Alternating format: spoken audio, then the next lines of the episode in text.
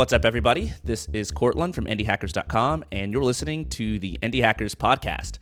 More people than ever are building cool stuff online and making a lot of money in the process. And on this show, I sit down with these indie hackers to discuss the ideas, the opportunities, and the strategies they're taking advantage of so the rest of us can do the same. I'm here with Matt Wensing, serial entrepreneur and the, currently the founder of Summit. Matt, welcome to the show. Hey, thanks, Courtland.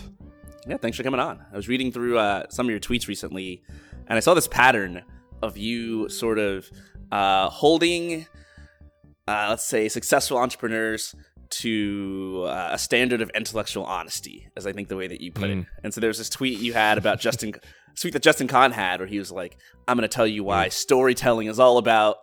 You know, the only thing you need to start a successful startup. And you're like, bro, your story is you went to Yale, you went to YC, you exited a company for like a billion dollars. Of course, investors gave you a lot of money. Like, that's not a story anybody could tell.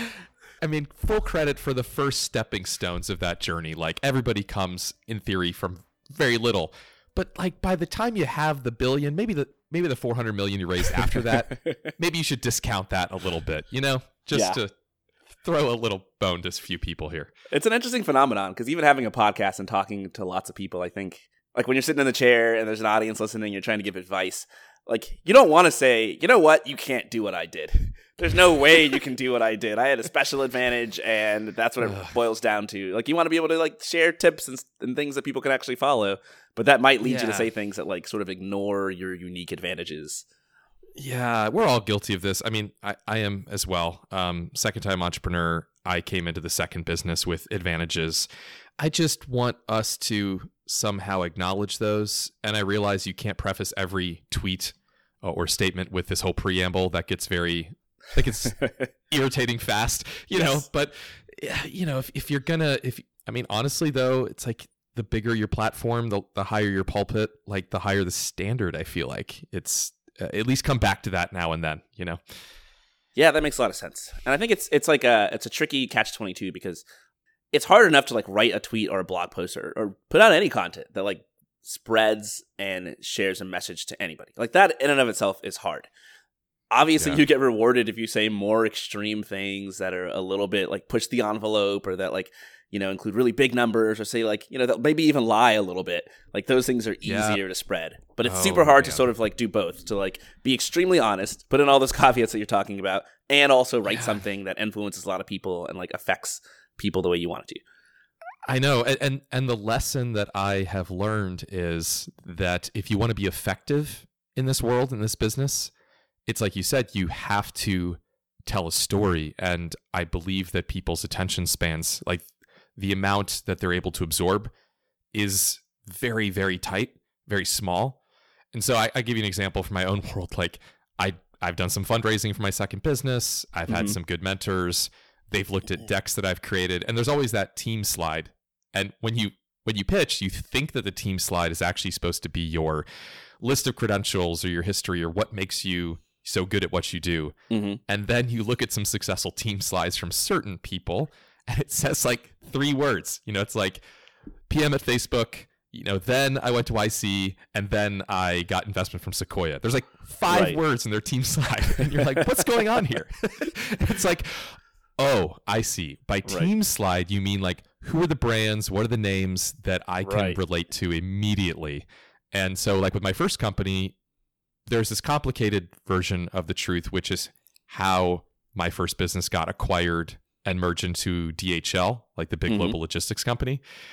But when I tell that story in a slide, like it really has to be distilled down to acquired by DHL. And it's like, that's not actually exactly right. That's not true. but like three letters is way more potent than a paragraph. You know, that's that's the reality we're in. So effective or completely thoroughly honest. Like I, I don't know. It's tough. It comes down a lot to human psychology, I think, which is the point that you're making is it's hard to communicate something. Even a simple idea, it's hard to get across. And often if you relate something to something people already know, then instead of you having to come forth and convince them of a million different things, having to tell like a yeah. you know a very detailed story to let them know why you're impressive or why your advice matters, they can just sort of like replace that with like, oh, Facebook trusted this guy, I I trust him. it cuts out a lot of the work that you have to do, and suddenly it's just super simple. And you can do. It's why people describe their startups as like, we are GitHub for X Y Z, because then instead of having to give a whole spiel, you just say like, this thing everybody already knows, but for X. it's the uh, I like to say stories are the original compression algorithm for trust, right? For facts, it it compresses all that down to, I mean, a, a brand, and it's now oh, Courtland's the extension of the Stripe brand. Well, I love Stripe. I, I trust Stripe, so I, I trust Cortland, right? And that's a very effective, potent, you know, five letter word or six, yeah, six letter word to put on your resume compared Right. to, I don't know, an essay on indie hackers podcasting. Yeah, that's very true. But when you think about it, it's kind of depressing because it's like, well, like it's just Yeah. not like it shouldn't be that convincing, you know? You're just like, like this shouldn't work. but it does. Yeah, yeah, it does. So so here we are, pragmatic and Right. wanting to be honest at the same time. Well, I think you are. I mean, you mentioned you're a serial entrepreneur. You've started two companies. You've come a long way. You've accrued some advantages. Um, Yeah. not to put you on the spot here, but what's something that you, as an experienced founder, would want to, I guess, relay to beginning founders? Something like you know that might typically be uh, a lot of bullshit out there that real founders aren't saying to beginning founders that they should hear. Oh, I mean, th- this this went across the airwaves recently. There's the whole back and forth about you know, is it about who you know or is it about um, hustle and hard work and work ethic and all those things? I I think the answer is obviously both. And I give you a story from my life. I went to a great brand name school, University of Chicago, excellent in terms of academia.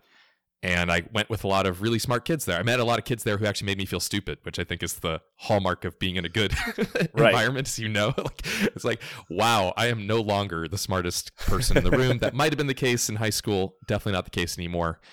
And, um, you know, one mistake I made is I, after graduating college, I had friends that went to Yahoo when Yahoo was cool. I had friends that went to um, Google after Yahoo when Yahoo stopped being cool. Um, I had other friends that applied to YC and and you know all all Silicon Valley and maybe New York a little bit, and so they kind of all went to those well known places. And I decided to go to a good, respectable company in Chicago. They paid well. It was the right choice for my family. And then I started my own business. And looking back, I think if you have the opportunity, I do think, just building right off what we just said, if you can go work for a name brand for a few years and and and learn those skills, your life is going to be easier because like I I think I did that right when it goes to where I went to college, but then sort of after that, the entrepreneurial bug bit me so hard and, and I wanted to do that so much that I I just started my own thing and I went straight into like nobody knows who I am or why they should trust me. And and that's like a hard place to start. That's like starting that's hard that's ex, that's hard mode, you know? yeah. And if I had done what my friends did and I had gone to Yahoo for a few years and then onto Asana, I think my life would have been really different. Like I think it would have been a lot easier to go raise that first round of funding or whatever. Why? Because I'd be with other people who are like, "Oh, I've known Matt since like 2000. You know, we went to college together. Like, of course I'm going to trust Matt with this angel money or whatever." Instead, I, I really I built my own business and I learned so much the hard way but then like communicating that to people was so difficult because I couldn't just say like, "Hey, I helped build the news feed." No. you know, no. you got to write a like a thousand word blog post, and people have to read the whole post if they want to know anything about you. What's funny is I learned like all the same lessons, maybe even more. But uh, yeah, I kind of feel like I made a mistake. Yeah, I'm in kind of the same boat. I never worked at any sort of big company or any brand name company. I went to a brand name school, which was great. But Mhm. uh, after that, I didn't get any real operating experience. You know, I was not PM at Facebook or anything. Uh, Mhm. And so I think I missed out on that. Right? I can't sit here and say, like, here's the lessons you learn. Even right now, I technically work at a big company. I can't tell you anything about. Sh- People email me and ask me questions about Stripe. Like, I can't tell you. Like, I'm doing indie hackers. I don't interface with it at all. I'm like taking away zero lessons from this experience. Let's talk about your, your first business though. Uh, it's called Yeah. Storm. It's called Storm Pulse, right? Yeah, Storm Pulse. and That's right. I, I did. I'm one of the few people who did read your 5,000 word blog post Oh. Wow. about Yeah. bootstrapping Storm Pulse. Uh, it's pretty riveting story. It's very detailed. As I understand it, when you started it, uh, you had kind of humble ambitions. Like you didn't think it was going to be a business. You didn't think you're going to make money from it, and things just sort of you know one thing sort of led to another. That's right. I I wanted to work on something. Web 2.0 was a new thing. Google Maps, just to put us in framing here, 2004. So Google Maps didn't have an API yet. I wanted to work on a startup thing. I was listening to podcasts that I would download onto my white iPod with a wheel on it and like listen to on the way to work. And it had, you know, I don't even know if it had Wi Fi. Um, and so that was the world of in, But it was so exciting because I listened to this podcast by a fellow, and there weren't that many podcasts at all, period, right? So it was like this recording of a talk given by a fellow named Tom Coates, uh, C O A T E S. And he talked about creating a data set that would just become the go-to place for some some domain, some kind of knowledge in on the web. Like this is the opportunity. Be the be the destination for this kind of information on the web. And back then, like 2004, the web was small enough that like that kind of felt doable. Like I'm going to be the place where people go to for X. And I picked I picked weather because I had a bit of a background culturally with weather data and information. I was kind of a little I don't know, geek passion of mine. And really what happened was I went down this rabbit hole and the more I worked with the data, the more excited I got about the product and the technologies, you know, started using Python. A friend of mine introduced me to Python back in 04. It just it just pulled me in, you know, the creative abilities that I had doing that kind of work on nights and weekends compared to what I was doing at my desk. Even though I had a great job, like I already said, man, it was addictive. Um, and I had no idea how I was going to make money, though. That was that was the fact. Yeah, in your blog post, you talk about every year, basically the resources you were putting into this company. So it's like year one, oh. you know, put in 300 hours and zero dollars. Total revenue, zero dollars. Year two, 600 additional hours, zero dollars in revenue. Year three, a thousand additional hours, zero dollars in revenue. It's crazy to think about how many actual years you're working on this thing and like putting in like blood, sweat, and tears and not making any money. Like, do you think yeah. that like what what was pushing you to do this? Was it just pure passion? I, I think that's right. It it was the it was that loop, that feedback loop that you get on as a creator where you build a bit of code, you run it, what comes back to you is like more valuable than what you put in. You know, I, I suddenly right. realized I was like, I'm creating value. I don't know how to charge for it yet. I don't even know what it's worth to anybody else but like I love this. And and I like to say like one way to get way ahead of the market is to fall in love with your product. I mean that that's good and bad, right? By falling in love with it, you end up maybe way ahead of where anybody else in the world needs this thing to be. But the f- more I worked on it, the farther I got ahead, and I just realized, okay, this thing's powerful, and I'm going to figure out how to charge money for it at some point. And then and then I discovered SaaS eventually. Right. How do you if, like okay, let's say you're building a product and you feel like you love it. You're like, I love this thing. How do you tell how do you differentiate between like I actually authentically love this because it's cool versus actually this is just my baby and I built it and no matter how good or bad it is, I'm going to feel like I love it because I put so much time and effort into it. Oh man. That's that's good. I, I mean, the litmus test has to be I mean, it's obvious other people telling you that. I can say that I am a I'm kind of addicted to I mean I'll, I'll say it this way because it sounds the way it should. I'm kind of addicted to praise. I'm addicted to that validation, that external validation. So when I create stuff, I don't keep it to myself. That, that's not natural for me. So it's not necessarily that I'm proactive or disciplined about it, but mm-hmm. when I make something, I tend to share it and I share it and I share it. So like the first thing I started to do even when I was doing that was I was sharing what I was working on with my manager at work, with my friends, you know, with my family. And may- maybe I'm just also lucky that I have some like brutally honest friends and family.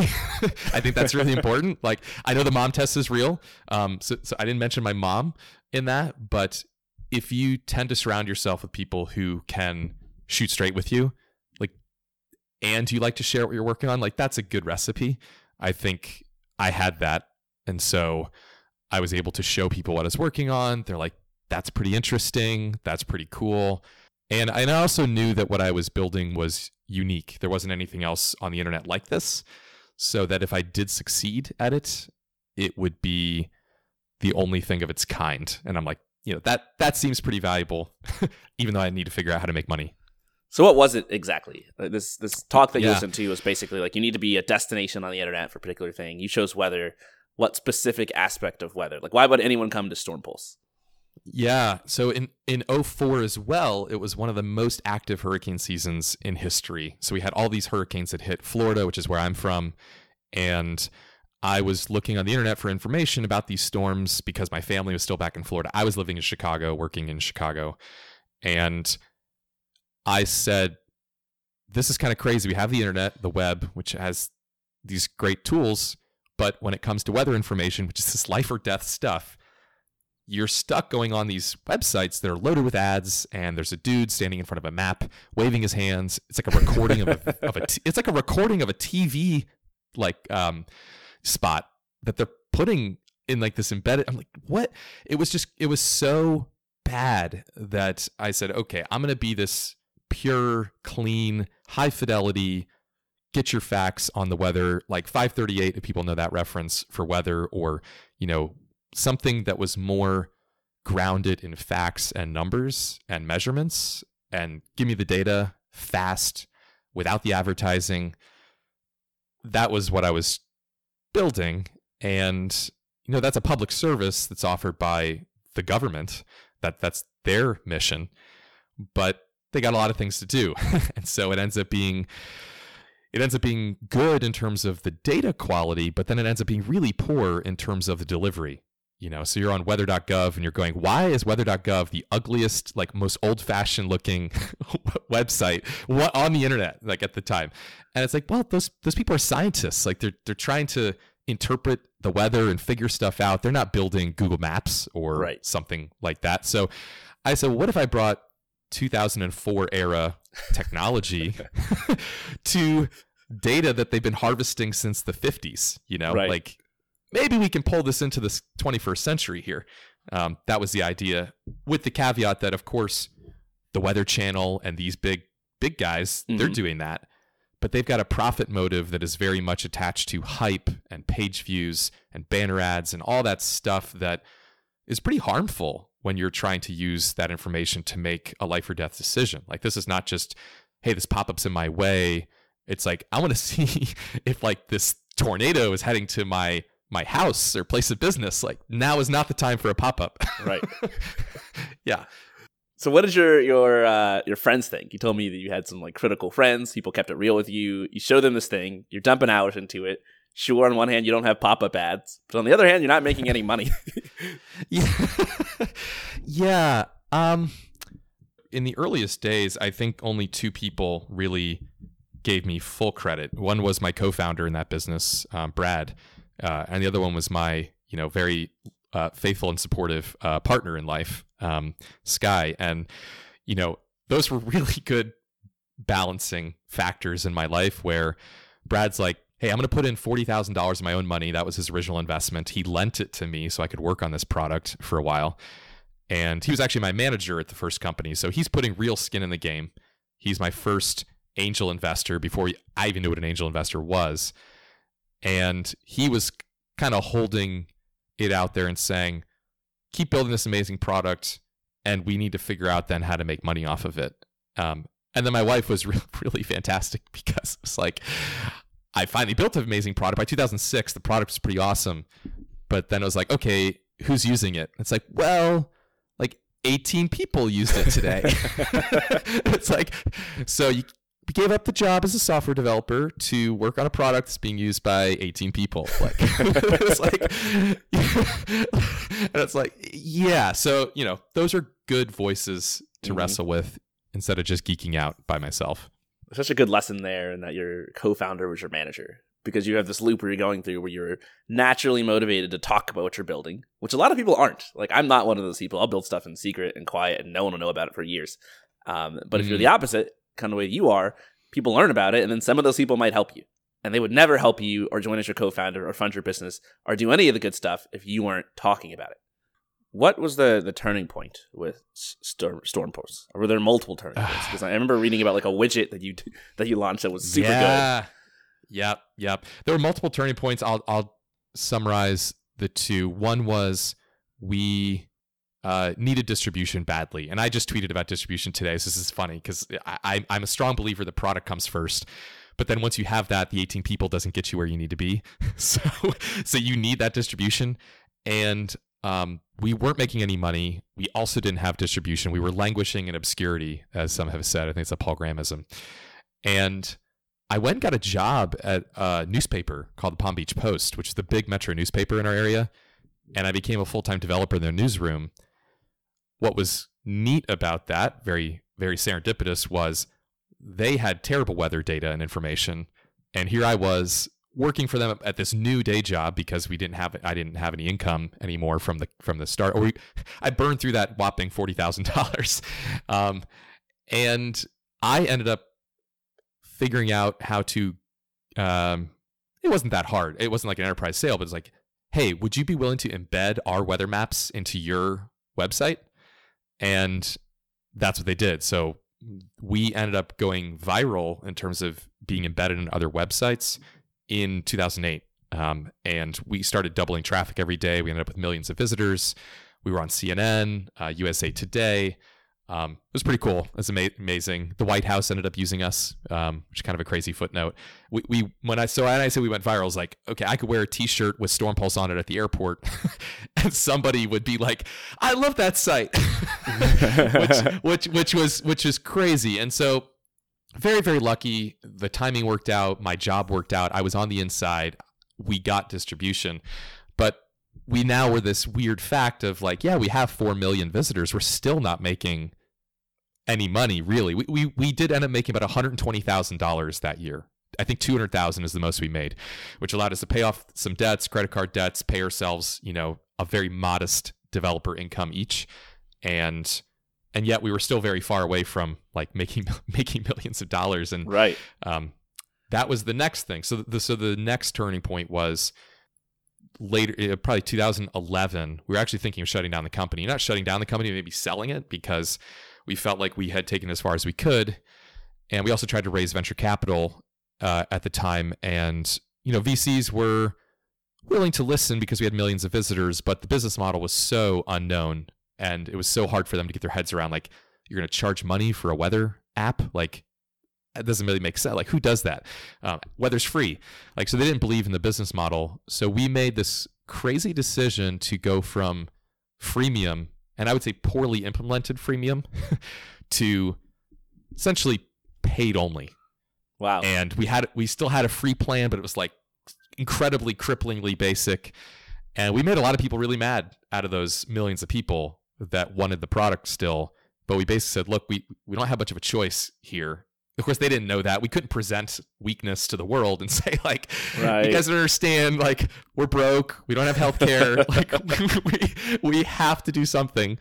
So we just said, hey, we're rolling out like a paid only plan. And man, I had people calling me because we had like a 1 800 number that was like a grasshopper number on the website. It just went to my cell phone. You know, they didn't know that. So, like, I'm taking my kids to swimming lessons we're not making any money and I have people chewing me out saying like your management is so greedy. It's these big cats blah blah just like shredding us to pieces. And i'm like i can't say like uh ma'am you know like i'm actually like one of two people that works on this on this app that you've been using for free for years and we just need to make money now so i'm sorry. But it was crazy. We we went from making a couple thousand dollars a month uh on our slow months and maybe ten thousand dollars in our busy months, twenty thousand. To I remember we turned we turned that paywall on, and it was April of two thousand. I want to say eleven. I really pulled a lot of all nighters to get that paywall up because hurricane season starts in June, and we're like, we got to mm-hmm. do this now. So we did that, and we made like fifteen grand, I think, in April, then thirty, then fifty, then seventy, and I think we made as a two person company, we made about half a million dollars that first year wow. where we said we're we're going to charge for this thing. And so, okay, now we're now we're a real SaaS business, you know, with thousands of customers who are paying us. And why did it take so long? I don't know, but it was it was brutal, man. that that um experience of people assuming you're much bigger than you really are. I had a lot of that too, starting companies in like the the 2000s. Yeah. And I think back then yeah. it just wasn't it just wasn't very popular to present yourself as like a face and a name and to be very human and personal about like nowadays almost everybody does that because it's like there's yeah. nothing but advantages it inspires empathy in your customers and other people when they realize like you're an actual person. But when people Yeah. just see you as this faceless corporation, it's almost like your hard work works against you because like it's like your website's too polished. Now everyone hates you. everyone thinks you're an asshole. yeah, it's like I have a FedEx logo on my website because without permission, I put that logo on there. They think it's there because I've got like this enterprise sales team and I'm like making millions of dollars. and it was a catch 22 because we wanted large companies to trust us. Like we knew that uh, a lot of our users that we wanted to charge money to, some of our first customers were FedEx, US Steel, Humana Healthcare, like giant multi billion dollar companies where we couldn't say we were just two guys and a couple servers in AWS. We had to present big. But then those millions of users who really, really loved us, they just didn't know what to think. Like they thought we sold out completely. And, you know, we, we sort of did, but we also Right. had to. It makes Yeah. sense because you're trying to be two different things to different groups of people, and you had to kind of just decide this is who we are, this is who we're targeting. We're going Yeah. to keep this face Yep. of being this big corporation, but we're going to sell to people who actually like that rather than people who don't. Yep. What do you think about? I I think it's kind of fascinating that you had these huge customers. I mean, like these aren't small names, and you still were just like a two, three person shop or something. Um, do you think that comes down to that original video you watched that said "be the destination for something on the internet"? Like, do you think you really had something that was super unique that these companies couldn't have gotten anywhere else? I think so. And, and it sounds very proud now, but if you consider that we spent five years working on this thing, making almost no money, it's like, okay, if I if I spent 10,000 hours trying to be the destination for X, you probably will become the destination for X. And so we did we did have that. Like I, I remember years and years later, 2000, let's say 2014, uh, we got a we got an inbound lead from Anheuser Busch in St. Louis, like headquarters, and we're like, "How'd you hear about us?" And they're like, "Well, uh, somebody in one of our departments uh, heard that we were looking for a weather solution, and they stood up, sort of proverbial, stood up in their cubicle and said, "Hey, I, I used to use this site called StormPulse.com," and it was like it was where I went for everything. Until they locked me out and made it paid only. That's right. But now with the corporate card, we have money. so Right. we should we could probably sign up for the the enterprise edition of that. And so I think what we actually ended up benefiting from was the early version of like bring that product to work where weather is this consumer thing everybody everybody knows somebody in their family that like is a weather geek usually. Like there's probably somebody.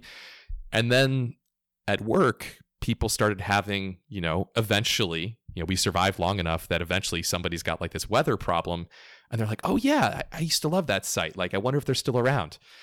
And that that trust that they had in their personal life kind of got us in the door on the enterprise side So again, clue me into this weather geekery phenomenon because I actually don't have anyone in my family who's a weather geek. What does it mean to be a weather geek? What does that even look like? Uh, this is so this is so this is classic. So I've also observed that like parts of the United States shard pretty sharply on this dimension. Like if you're east of the Mississippi and maybe like if you're east of the Mississippi, much more likely that you deal with weather in some kind of severe basis. Like a whole lot of people, sadly, a week this week, like were killed in tornadoes in Kentucky. Like, and that affected thousands of people. It's all over the airwaves. A lot of other people didn't even know that happened. And so Didn't a lot of our customers yeah you didn't hear a thing but like it actually killed more people than than hurricanes and and you know a lot of other crazy events so they're digging through the rubble and it's it's tragic and so i think i grew up in florida culturally southeast united states very weather exposed and where weather affected everything east sort of the mississippi frankly east of the colorado rockies is where stuff just gets crazy um, and so we were sort of niche in that sense. Like we we got our roots and we got started with companies and people that kind of lived weather year in and year out, day in and day out. And so in these parts, maybe um, more so. Now, when we did go enterprise and we did go more international, talking to folks in California about earthquakes, wildfires, um, floods, tsunamis. So we we ended up broadening out into all kinds of natural disasters. And we basically learned that, yeah, where you are in the world, you're attuned to different things. So if I talk talking about wildfires, you're like, oh, okay, I I, I know someone probably who's Yeah. dealt with that. Yeah, that's right. Cool. That makes a lot of sense. I'm on the West Coast, and so it is like wildfires, and I'm in Seattle, so Mhm. it's basically just like gray, gloomy. Cloudy, cloudy skies. Yeah, there's a, there's a few folks who've who've insulated themselves from Mother Nature somehow, and you're you're like in this you're in this cold wet blanket. People in San Diego are in this like cocoon of just dry 72 degree air. It's nice. But the rest of the world, yeah, Yeah. exactly. yeah. So eventually, uh, what happened with Storm Pulse? You sold it.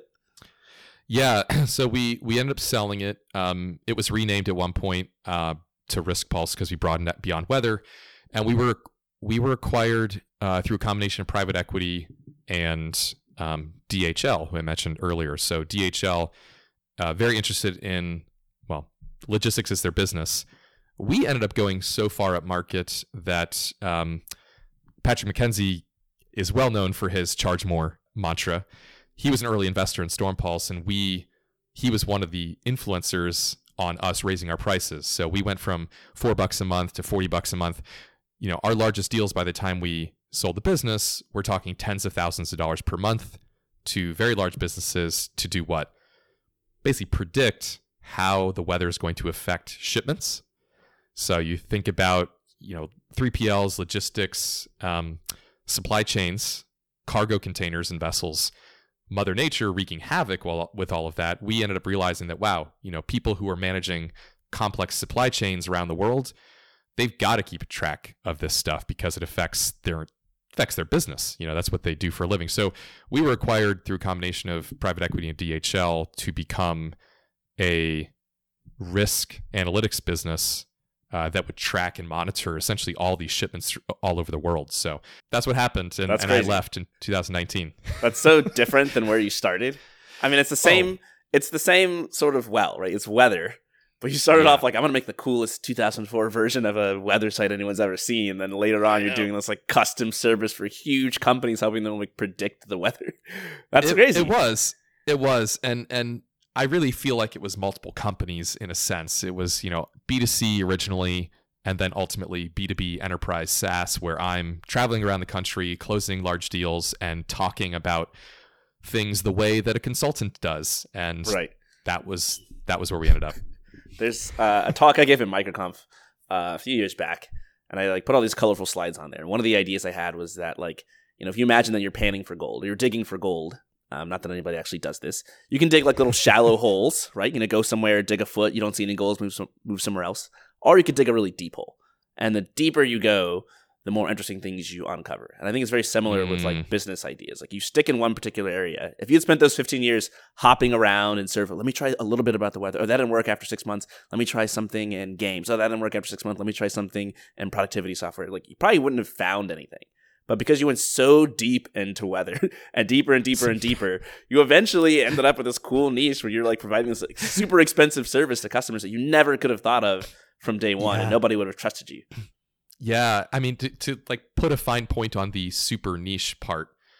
You know, we were working with Unilever to talk about at what temperature does Hellmann's mayonnaise freeze and after how long, you know, so that they could ship it from Chicago to Los Angeles. And you're like, wait, Yeah. there's there's money in that. It's like, yeah, but to be the guy that people call to talk about that, you have to spend like a decade just obsessing over these completely absurd things. But you know, as they say, there's riches in the niches, and so that was a valuable thing to be.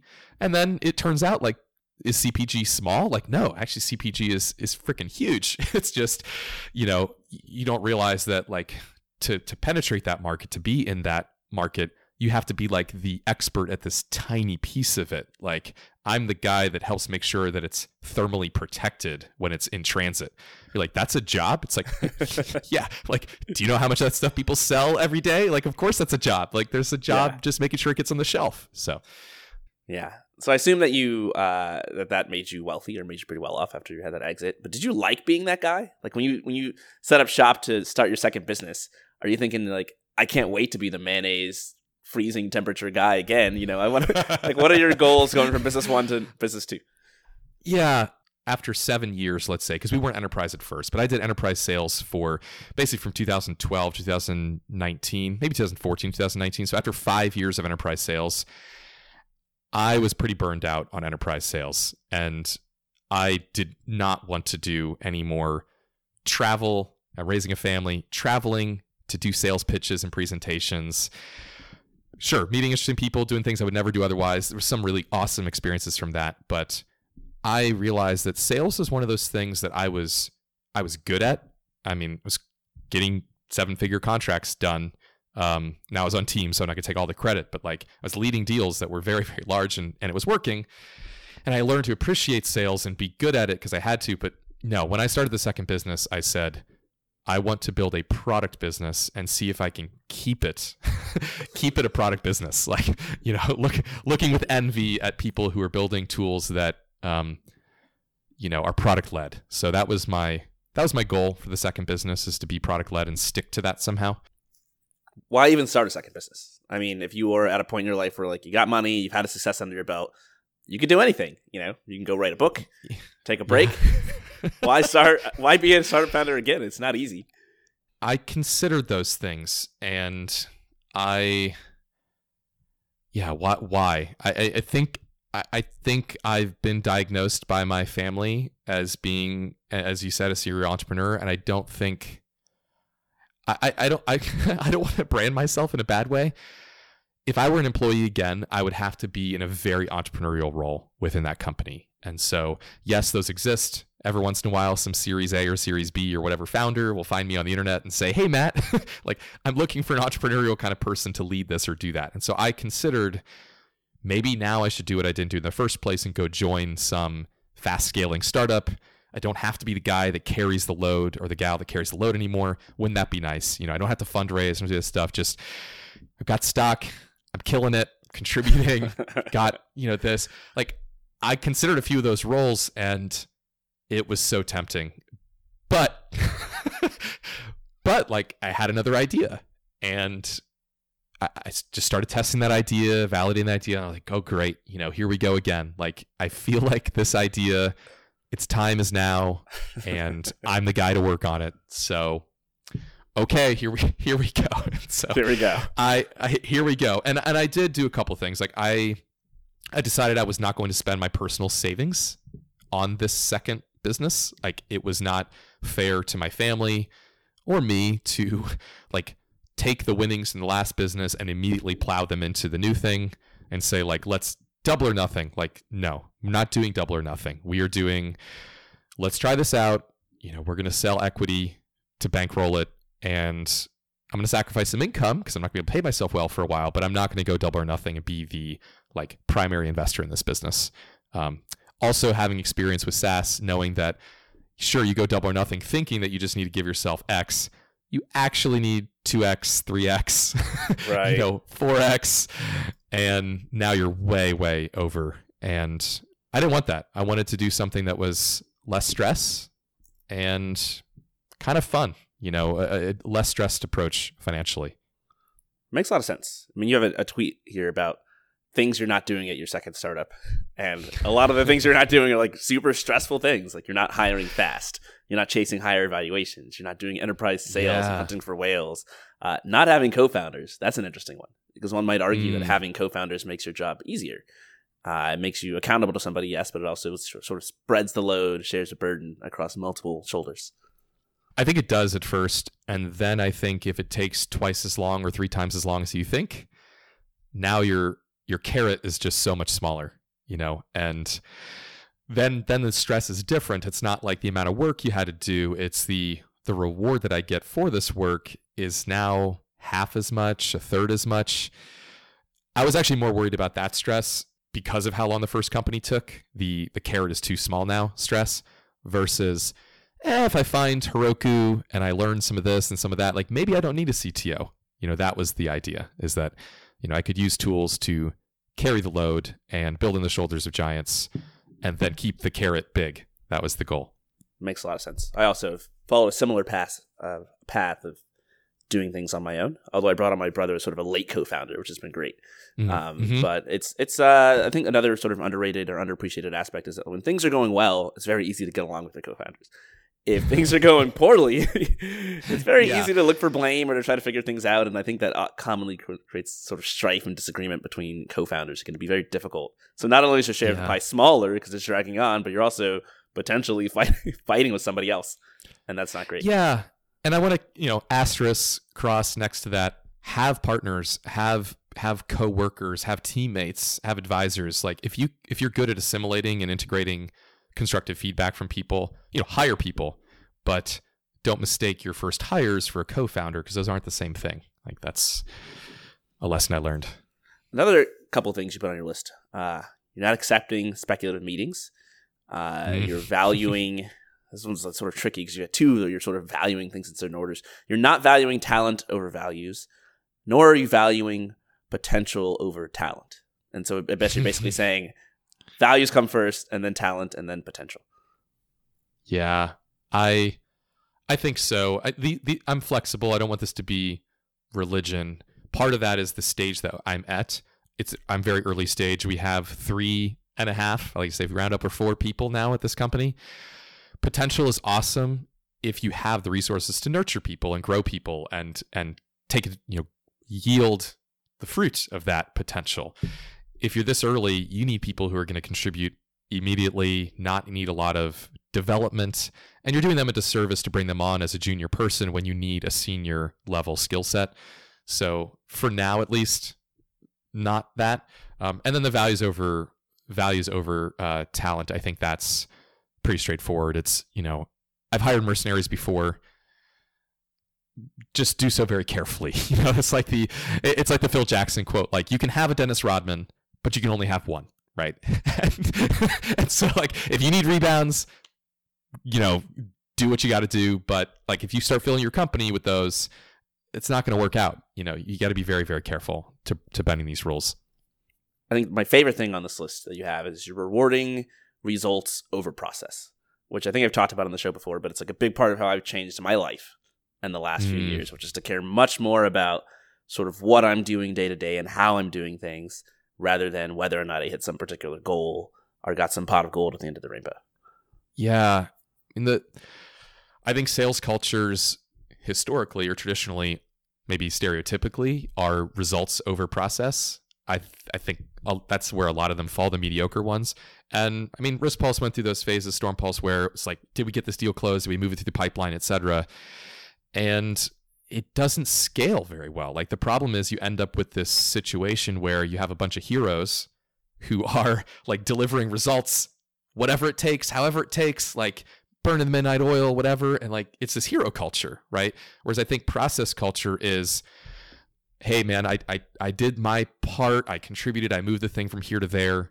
In the end, we didn't get the result we wanted, but you know, we called the play. I ran my I ran my route. I didn't catch the ball, but like there's a good re- but we should call the same play the next time. Like it doesn't mean that we called the wrong play. And what's nice is you shed a lot of blame then as well because as managers, you're building a company, right? And so if you just blame individuals for not delivering results, you're missing process improvements. And I think, you know, this is not the dream, but think about when the process gets good enough, the people you can hire, you can start to bend that other rule of like, hey, we can hire somebody who's more junior, put them in this role with a really, really well defined process, and they're still going to be able to deliver the results we want most of the time. Like that's a scalable company. Um, and it's a mindset shift for sure. And it still comes up to this day. Like we, we botched a, a a deployment was botched in the last couple months and I looked at the process and I'm like, this is my fault. Like, I'm the one who decided that we were going to do this late in the day. I'm the one who decided that we were going to do it without the clear communication we need. Like, the process was just bad. And I can sit here and blame the person who shipped a bug, but like, the process is bad. So, like, yeah. even if we even if we trot that out and do that ceremony where we blame the person for doing this, like, we haven't gotten better, you know? Um, it, it, literally we're just going to probably have the same mistake rate going forward. So we haven't made progress. Yeah. I think you need to be sort of focused on the process itself if you want to lock in those wins and make it so you can continually make those wins. And for That's me right. personally, I think the best thing about process over goals is more just like the sort of mental health happiness part of it. Mm. Because if you have a startup, like you're going to like sometimes like things are going to go poorly. Like just it's just going to happen. But if you've set up the process, like your day to day working style or your your systems, such that like you can actually enjoy them, and the process is kind of the point, then like you can mm. still be happy even when you're not hitting your goals. And I think that's, that's pretty crucial because like the happiness at the end of the rainbow, like it doesn't last that long, right? Like you sold Yeah. Storm Pulse, you're probably not doing a little dance every day when you woke up, when you wake up about selling Storm Pulse. It's a couple years ago. You're already over it, you know. but the process yeah. of like running that business was 15 years. The process of running Summit right now is going to be years. Yeah, that's right. And I think we, we could learn a lot more from sports than we let on. Like, what do those people do? They're process monsters. You know, it's like you miss all these shots, you miss all these, you know, all these strikeouts, all these things. Those people, this like, I'm going to swing the same way, you know, a hundred times, and I'm still going to be like maybe MVP of the World Series because I just stick to the process. Like, that's incredible. But anyway, there's a whole Yeah. cultural thing. I, I think Right. there's there's so much to learn from that, and I'm trying to get better at that this time around for sure. Um, Well, startups seem scarier. You know, you don't get a hundred. You don't get a hundred at bats as a startup founder. you know, you get like a handful in your life. and you, yeah yeah that's that's fair that's fair um but you know as as eric ries and steve blank and a bunch of other people have shown us like boy there's a whole lot more we could be doing on the yeah, process side so yeah, a lot more. Yeah. So, so tell me about like a summit here. You come up with this idea. You're like, the world needs this. Uh, what was the idea, and how did you get started with it? yeah. So i was building that last company and somewhere around 2014 we started getting those big enterprise contracts. We needed money. We needed some venture capital to uh, hire salespeople to go after those big deals. And we knew that man these deals take three to three months four months to close. That means we need to figure out really like how much money do we need to scale this business that we think we figured out and i remember building uh, I wasn't building financial models. I remember looking at financial models that were being built by others in the team. And then I would be in these investor meetings and I'd pitch and say, like, yeah, we need this money to go after this market, this enterprise market, these Anheuser-Busch's of the world. And I want to hire en- enterprise salespeople. And we know that, you know, those people take time to pay off. They're like, Mhm. great, that sounds good. One question, like, if the sales cycles go from 90 days to like six months, let's just say, how would that change the amount of money you need? I was like, you know, that's a, Mm. that's a great question. let me get back to you and and let you know. And I, I remember going back to the team that built these models and they told me like we there, there's no like cell in the spreadsheet where we can just change it from like 90 days to 180 days and then everything just updates automatically. Like every column has to be shifted, everything has to be thought through. Like we have to basically rebuild this entire model to anchor off of a different assumption from a sales cycle's length standpoint. I was like, what? Like, no, that, that's not how software works. Like software work, like you just change one thing and like everything just automatically updates. So like, yeah, but this is this is this Excel sheet that we built. Like that's not how it works. Like, wow. So I had that I thought in 2014. I remember just for fun building some Python scripts that did play around with these kinds of things, and I Mhm. I, I I shelved that idea in 2014, 2015, and said, "Hey, if I ever work on another thing, that's going to be one of the, the ideas that I consider. Is like that's insane that you can't just quickly answer that question." And then 2019 comes along, and I'm looking for the next thing to work on. And I asked a couple friends of mine, um, so uh, Nick and Steli over at Close.com. I was like, okay, you guys know sales cycles lengths really well. You guys know sales. You guys know startups. If I were to tell you that I wanted to model like how this would change things, is there a is there a product for that? And like, no, no, we've never seen anything like that. Like, there's no there's no Carta for financial models um, where you can just manage this thing outside of a spreadsheet. It's like what? It's like okay, this is exciting. like this is this could still be a thing. And like, good thing I didn't start on in 2014 because I would have spent like five years still waiting for anybody else to care about this idea. Right. Um, Why do you think now's the time? Like, what made what made 2019 different than 2014 in terms of people caring about modeling this stuff?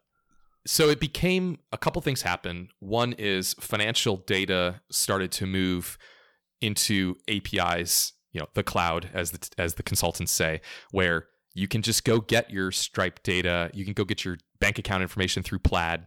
Um, Codat now has accounting data that you can just download and suck up. And so I had this idea of like, okay, the data is now available. It's not locked in some file on a desktop, um, and you know, interfaces are getting powerful enough. Like G Sheets is mature. There should be a way to do this in a more um, web centric fashion. Then I looked at something like Figma, and I'm like, wow, Figma is like a great example where you- you're now moving a desktop app level, you know, interface and processing power into the into the browser.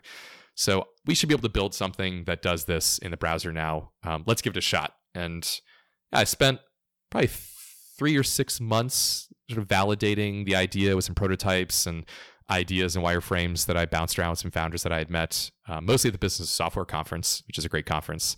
Um, so I met folks there, shared the idea with them, said, "Hey, is this a problem that you deal with?" They all said, you know, a lot of them said yes, and kind of like last time, then I started just working on a product that I was going to love. Like, can, can I build something that I love?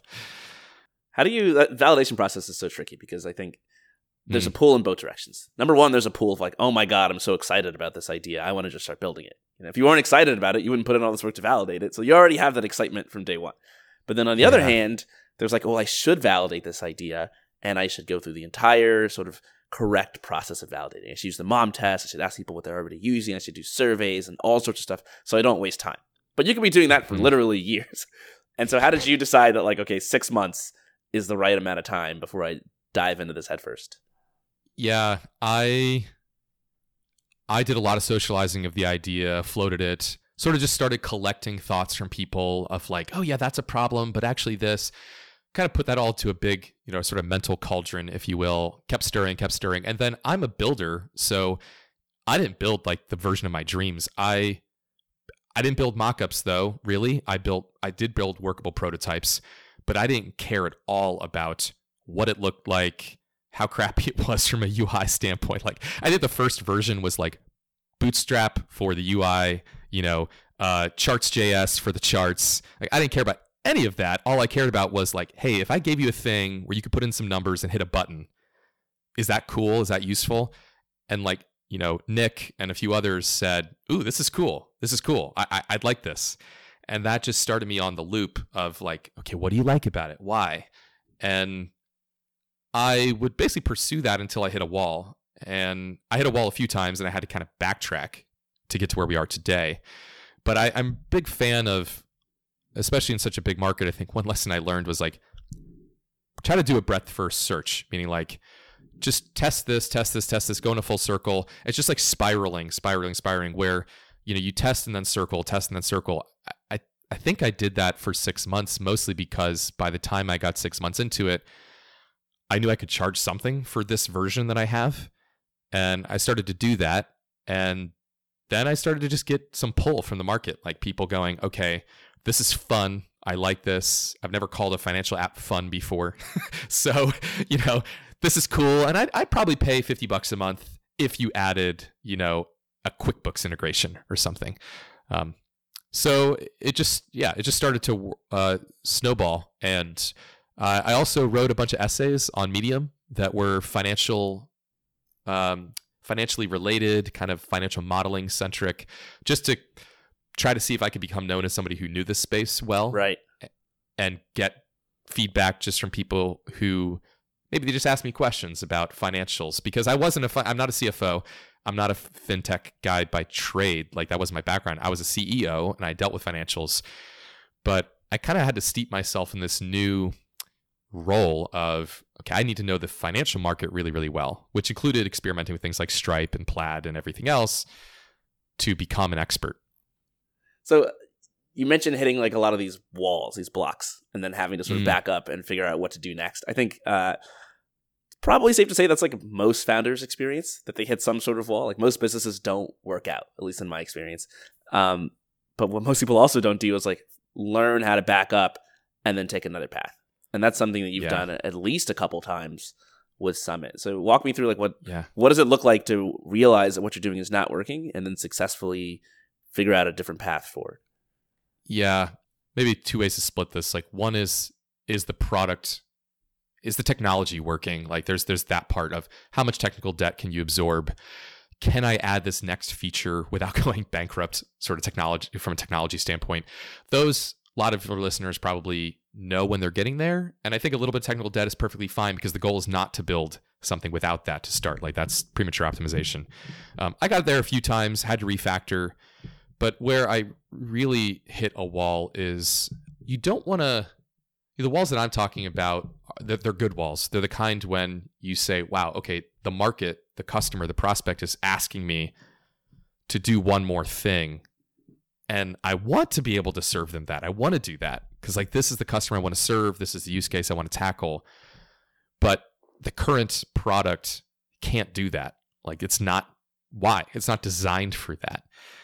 And I think the real question is knowing okay, it wasn't designed for that because I didn't expect this to be where I would end up. Like, okay, it's really popular. I wasn't expecting to end up here when I designed it in the first place. You know, you're asking me for things that I did not incorporate into my initial design. That is a definitely a fork in the road, and I'm not saying it's always right to go back to the drawing board. Mm-hmm. But you, you, you can develop your sort of spidey sense about, okay, what am I hearing, and is it in common enough? And going back to the drawing board is like a really, it's a bigger bet, right? So maybe okay, I can satisfy this need manually. I can write the report. I can do this thing. I can do that thing. And I don't have to go back to the drawing board. I can just add incrementally more effort or features to this product right. and satisfy that demand. But if you hear enough of that, and, and that's common across all of these customers, then do you really want to build a business on top of like duct tape and, and band-aids? Like what you're basically what congratulations, right? You've sort of learned what you should have known in the first place. And now that you know that, let go of what you built if you can, if you can afford to. I know it's a luxury, but mm-hmm. I usually did this after fundraisers. I would raise money based off the traction and progress, which I've done a couple times for Summit. Um, and then right after raising money, I would sort of take stock, stop, and say, is this the foundation for the next phase? Because I just learned a bunch of stuff. We've got some traction. If I keep going forward, this is the foundation. Right. I'm baking that in. I'm locking that in. If I if I burn it down now, if I tear it down now, I can rebuild it as if I knew that in the first place. And now my foundation is clean, like it's ready for more learning. Like every time you learn something, you kind of pollute or you have to adjust your plans. And I feel like one way to reward yourself is say, if I get traction, if I get this far, the market responds, knowing when to resist the temptation to keep going and right. instead say, okay, stop. You know, we the market's responding in a way we didn't expect. We built the band-aid version, the one-off version. Let's rebuild that now because that's actually the new foundation we want to build on. And again, that's a luxury. There's no easy answer because like if you if you don't have the time to stop and rebuild, you don't. I, you know, there's no way around it. But I was lucky enough with Summit to have those opportunities. So it's sort of sorry, investors. I know you invested in this one thing last week. now that I have all the money I need to feel safe and secure, I'm doing a completely different thing and starting yeah. from scratch. Yeah, I mean, I, I, did. So, I mean, I'll be pretty honest. I've done that. I've done that th- three times now. Three times. How and do your investors feel about about it when you tell them?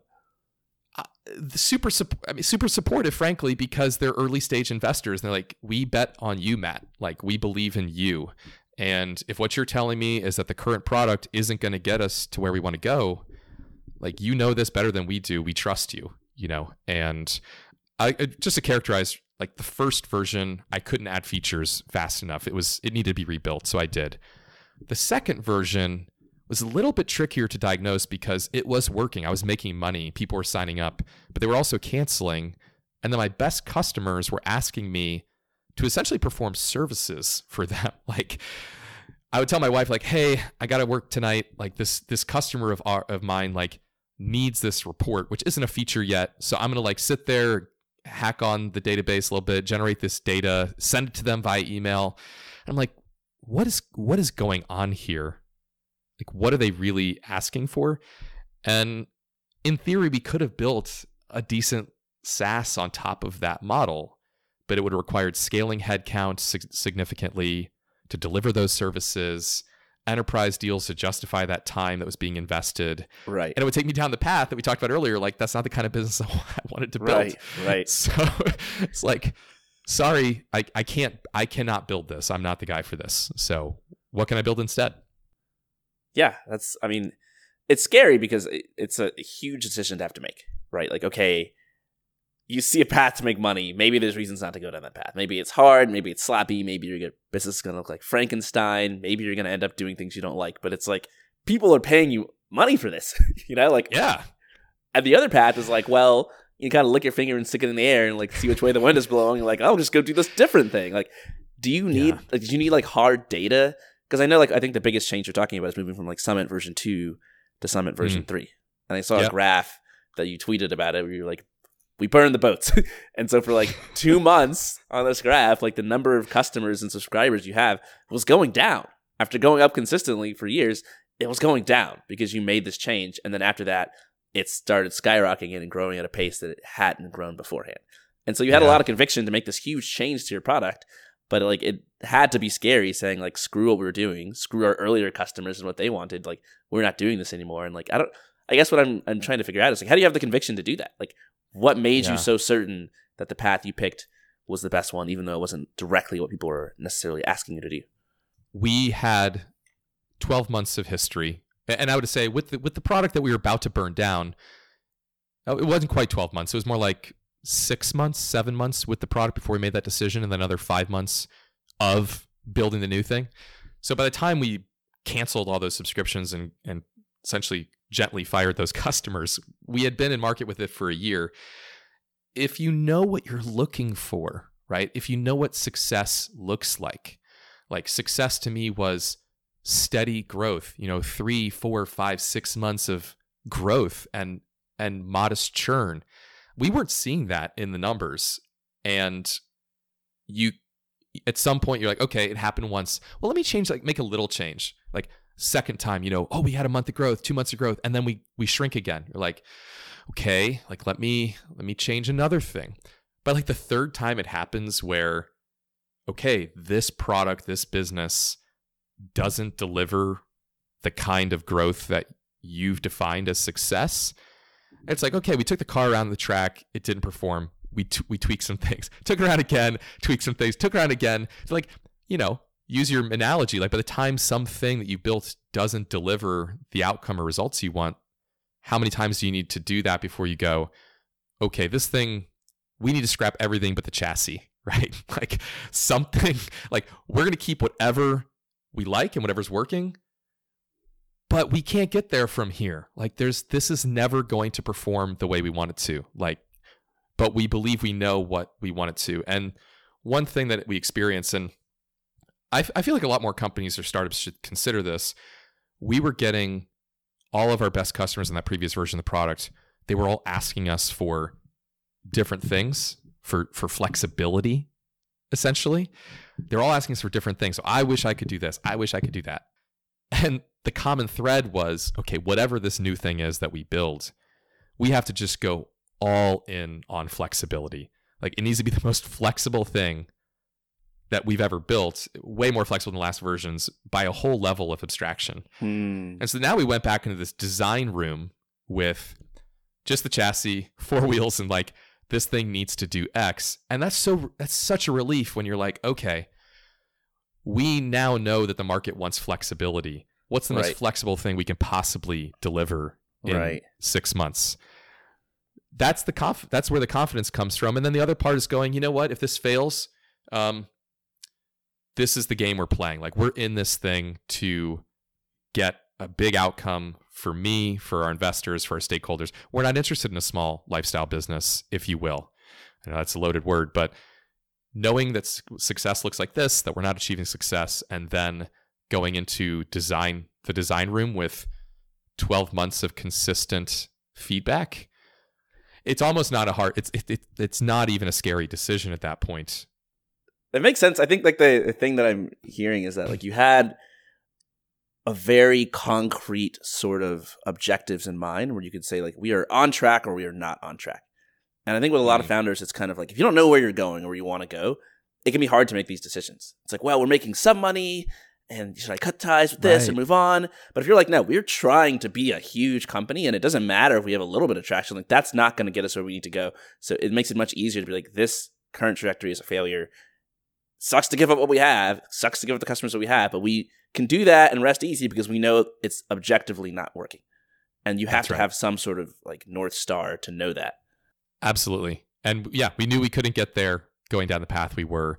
Um, the growth path down the path we were going was going to be very difficult. And it was going to be a, very different kind of business than we wanted to build. So it failed for all those reasons, but we had learned so much and it was good for that. Like it, it learned a lot. So we doubled down.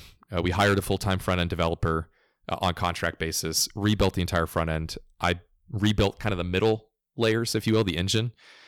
And we took it to market in July and it's it's what we hoped for. it has a good ending. Um, yeah, the, I'm looking at your graph and like the sort of like graph of your subscribers is like the first like I don't know like eight or nine months it was kind of flat, pretty low, and the next mm-hmm. 12 months it was like a plateau. It was like you kind of shot up, but then kind of stayed kind of levelish for a while, and then you yeah. see V3 and it's like a mountain just like shooting up into the sky. It's like okay, that's growth. Like that's completely different. And I've been yeah. stuck in this this trap where it's like you keep doing things and you plateau. You know, you go up a little yeah. bit, but then you stay straight. You're not like sort of unlocking consistent growth. Specifically, what was it that you changed? I mean, you just added flexibility, and then people started recommending the product to each other. It started churning less. Like, what enabled you to mm. grow so much more after this change? So we realized that we had been trying to. The initial, the first version was we're going to create a financial model that everyone's going to use and you put in your mm. numbers and you click the button and here's the answers. The then least flexible feedback. possible thing. yeah, the least flexible thing. I called it like a vending machine for a financial model, and it only serves one kind. It's like everybody puts in right. the same coins and gets the same thing. Maybe you have like five choices. Um, but the second version was like, okay, you want more flexibility? And I was talking to Corey Haines, great example. He was at Baremetrics at the time, and he's like, Matt, I've got like multiple marketing channels. I, I don't. Your model only has one. Like, I want another. Mm-hmm. So the second version, we're like, cool, Corey. Like now you can add a second marketing channel. So it's like it was like solved his very specific complaint. yeah, solved this very specific complaint. It's like okay, we had the first version, and then the like V one and a half where he could add his extra thing in there. V two was like okay, never mind. It's like you know what, people might have one or more of all of these things. Let's like let them basically configure the heck out of this thing. But we were still constraining them and saying like, but you can only use the building blocks that are on the table. Like there's there's 40 building blocks and you can configure them however you want. So suddenly like the number of financial models that people could build was was multiplicatively more. It was like thousands more, maybe tens of thousands more. But then people would still come to us and go, "Hey, this is cool, but I run an e-commerce business and I've got cogs attached to every sale and actually those costs are going down. So is there any way to model that?" And we're like, what is going on? like, we're either going to have to build like super bloatware. It's going to end up looking like, you know, some Microsoft product with like 50 drop downs and buttons. And like, you know, how can we possibly please the person who wants like 25 fields on their model and the person who's like, I just have, I just have one number, you know? And so the only thing more flexible than, so we started with a form and then we went to a form of forms. That was the second version. The third version was like, what's more flexible than a form of forms? It's like, well, a language would be more flexible than a form of forms because a language, if you think about it, is kind of the ability for me and you on the fly just create these structures out of nothing. Like you can have a sentence that's really long and run on and has seven commas right, in it. Right. Or you could be like Ernest Hemingway. if I want to sit down and talk to somebody about their financial modeling, they can just describe it to me using the English language yeah, easily. Exactly, exactly. And just But in software it's hard. In software it's very hard. And if it turns out that every single time somebody says, but I also have this, like there's another feature you have to build, you're DOA, man. Like you're never going to satisfy the demand. And here's what we realized Excel's the incumbent in this space the reason it works is they it's infinitely flexible. It's a language, but it's even worse. It's actually not one language. It's more like a a set of languages, and everybody has their own dialect. Like mm. you ever come into somebody's spreadsheet, like they are speaking their own language, even though it looks the same, uses the same alphabet, but like it's not the same language. Um, we realize that wow, if we don't give people flexibility, this market, and I think this is hopefully a takeaway for others, some markets there's this inelasticity. What I mean is, let's say you build three features. If you build three features for a financial model, you get like one credit. Okay. If you build 30 features, you get two credits. if you build a thousand features, you get like 90 credits. Okay. So what we realized was like, wow, okay, we want a ton of credit for this thing. We want to capture as much value as possible. But the burden that we're like the the mountain of features we're going to have to build is Mhm. infinite. Crazy. Crazy. It's impossible. So the only way to possibly scale this mountain is to give people a language and we're going to strategic trade-off here. Hey Courtland, good news. You have all the flexibility you could possibly ever want. The only catch is you have to learn a slightly new language to express those ideas, right? You're like, okay, like I'm, I might be willing to try that because you're basically saying that you're no longer going to restrict my expression. I can express anything I want to, but the trade off is I got to learn something new, which that's not fun. But could you make it fun? and so that's what we did. We released a canvas with a language, super flexible, and now we hardly get any feature requests. Like we get feature requests, but they're not the kind we used to get. It's never like, hey, can you add this feature? It's like, can you make it faster? Can you make right. it can I like is there an API? Like they want like the whole product to expand. But the core product they have like really nothing to say other than hey, I want to keep learning it. Like I want to get more fluent in Yeah. it. So it's like your product can solve their problem, and they just want you to solve it better, faster, cooler. But they're not like, hey, That's this doesn't right. solve. This doesn't let me solve my problem. Like it does. That's right. it slicker. Yeah, you make it faster, and I'm like, that's fantastic because there's no the there's no diminishing returns on speed, right? We Yeah. can just keep making it faster, and all those complaints about the inflexibility went away, and people are adopting it, and they're leaving spreadsheets for this kind of exercise because right. we're 95% flexible.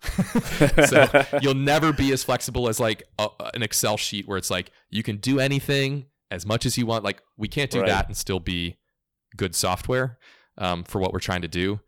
But we were able to overcome that flexibility objection, and now we have the subscriptions to prove it. That's crazy. It's pretty rare that I have someone on the podcast where I talk to them and like the actual problem that they're facing is their product just wasn't the right product or it wasn't good enough. You know, people pivot a lot, and then, but it's like usually like a distribution. I wasn't selling, I wasn't talking to customers, et cetera, et cetera. But it's cool to Mhm. hear that like, no, no, no. You like again, you dug this really deep hole. You went really deep into financial modeling and talking to your customers, and you learned a lot of lessons that you could not have learned if you hadn't actually started building and selling the thing and had customers using it. And then you came back out of that with like this unique insight. And unlike the with Storm Pulse, it was kind of like, let's pick a crazy niche. It was almost kind of like the opposite. It was like, for this particular mm-hmm. segment, we need to go super broad and flexible. Otherwise, it's not going to work because everyone has their own idiosyncrasies. That's right. Yeah, we ended up going super deep, so that lesson was carried over, but we went completely horizontal and and flexible. And what we've also learned in the process is that we're not really just about financial models anymore. So we've really developed a language that people can use to build models. And when I talk to companies, they've got onboarding models, they've got sales models, marketing Right. models, pipe, uh, you know, pipelines and offboarding. All these, you know, my Right. AWS spend model. Like models are kind of everywhere. And we had this blinder vision of the CFO suite, you know, the financial model, like the P and L, that you know, the the tabula rasa, the the thing. We're like, wait a minute, no, like actually, Courtland makes most of his decisions with models that he builds either in a notebook or in like a really tiny little G sheet that he might be embarrassed to share with with me if I asked him to look at it because you're like, ah, this isn't this isn't like professional, whatever. Um, so we ended up reaching a whole new audience. Okay, so I've got so many more questions I want to ask you, but this episode's already going long. So I'm going to try something I almost never do on the show, which is like a rapid fire section. Okay, The challenge is these aren't actually rapid fire questions. They were not intended to be answered rapidly. So I will attempt. uh, okay, first thing, uh, in researching Summit, your homepage is, is like crazy simple. and your website's basically just one page. Uh, why is that? Why is it not more extensive? I want to dive into the product and learn more about it. Why keep it so simple? because the risk to our business was will people keep using the product not can we get people to sign up for the product so we really have focused on testing usage and engagement as opposed to the homepage um, we're willing to lose homepage visitors for now knowing that if we can just get the people that try it to stay then we can invest in the homepage Right. with confidence. with confidence. Makes sense. There's like this Yeah. funnel of you know acquisition, getting people to your website, converting them to customers, and then retaining them. And if you don't have the retention part at the end, then the other Yeah. parts don't matter because you got a leaky bucket. That's right. Makes perfect sense. Uh, number two, you don't share revenue numbers with Summit. Mm, Why not? that's a good one. I've become, I, yeah, I guess I'm just pri- I'm private about. I've always been that way. Even with Storm Pulse, we sh- I always shared things years in hindsight. You know, in terms of, of financial numbers. Uh, pretty private with those. I do share them with the team, and we share them internally. But I think revenue numbers are so they're so easy to misinterpret. Like I'm much more interested in the inputs to businesses than like the output, and I don't want somebody to judge Summit just based on this like one number. Oh, this is your number you are today. It's like again, especially being so bottoms of the funnel focused. It's really I'm proud of our churn, you know, having negative churn. Like I'm proud of, you know, how much people use the product. Like so I'm sharing those numbers actually a lot. Revenue, maybe we'll get to because we'll get to the point where I'm like proud of that. But we're so small right now that it's it's kind of meaningless. It's um it's not really the barometer that we're using to measure our progress. It's about to change. And, and for listeners who don't know, churn is when people basically who are paying for your product stop paying for it or start paying less. Negative churn is when your existing customers, Mm, like the amount of money you're making from your existing company, customers every month, eclipses the amount of money you're losing from people who are churning. And so Yeah. essentially, like it's kind of a pretty sweet place to be. It's a good thing to brag about. yeah. It's not easy to get That's there. the takeaway. Yeah. Um, you are with Summit trying to build a really big company. Uh, you're trying to like, you know, it's not good enough for you to be sort of growing slowly. To be growing massively. Why is that? Why set your sights that high? What's the point? Yeah, I I think the more people that use the thing that I make, the happier I am. Like that's pretty deep within me. I I respect the artists and the folks that could just somehow make something and then like they sell it to one client and it's like in a house somewhere in Palm Beach and like five people see it every year. I just can't I don't know how to I, I don't know how to do that doesn't motivate me enough to be perfectly honest. So I love when people use what I've made. I love knowing that they're enjoying it. And so there's like a very deep intrinsic motivation in me for my creations to be used by a lot of people. Um, that just brings me joy, brings me a lot more satisfaction.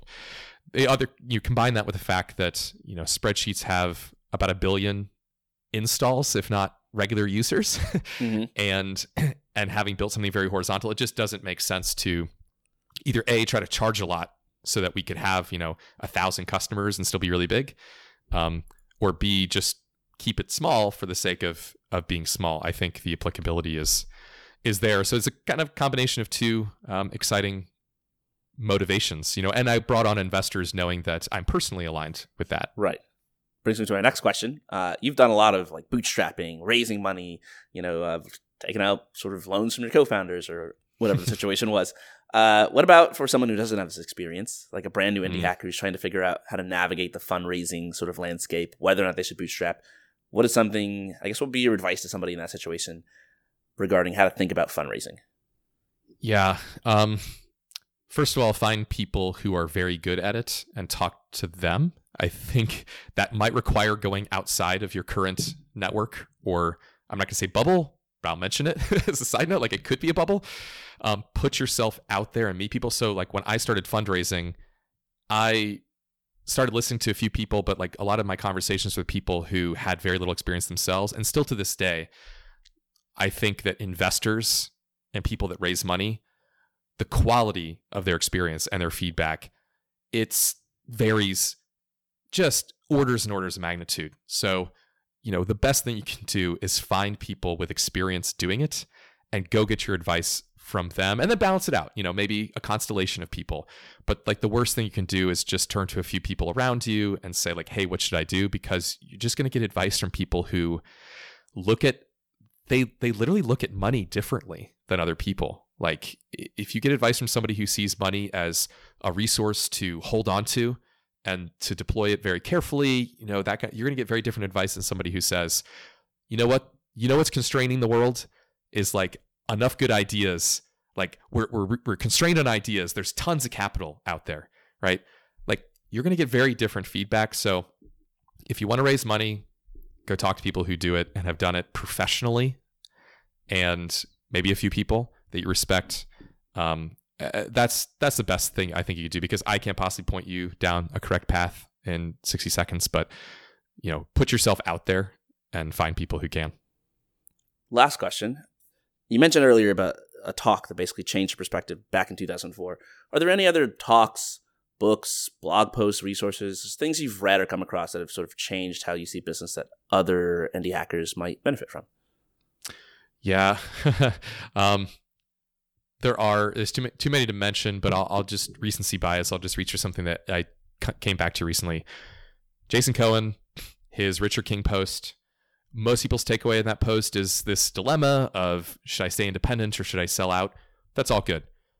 The S curve chart that's buried in that post that shows, you know, what money does to you as a person, I think is something that if you can internalize that it will change your perspective on so much. It will help you calibrate your goals because what he basically shows is the the reward that you get, like the value of money is different. So, yes, the more money you have, the more valuable it is in theory.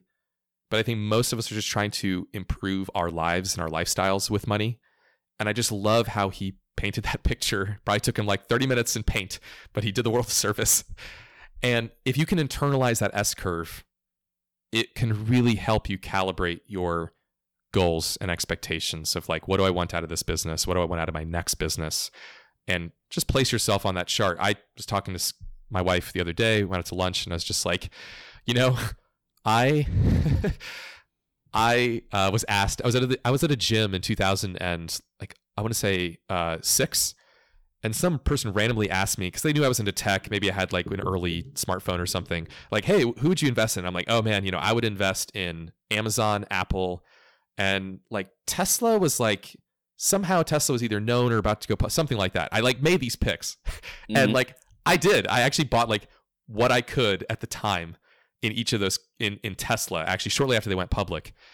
And you know, the most depressing thing in the world, and I'm going to come back to this chart was it made like no difference to my life whatsoever because because I I had like no money to invest at the time. Like it didn't move me up that chart, you know, like I was right, but I was invested in the wrong thing.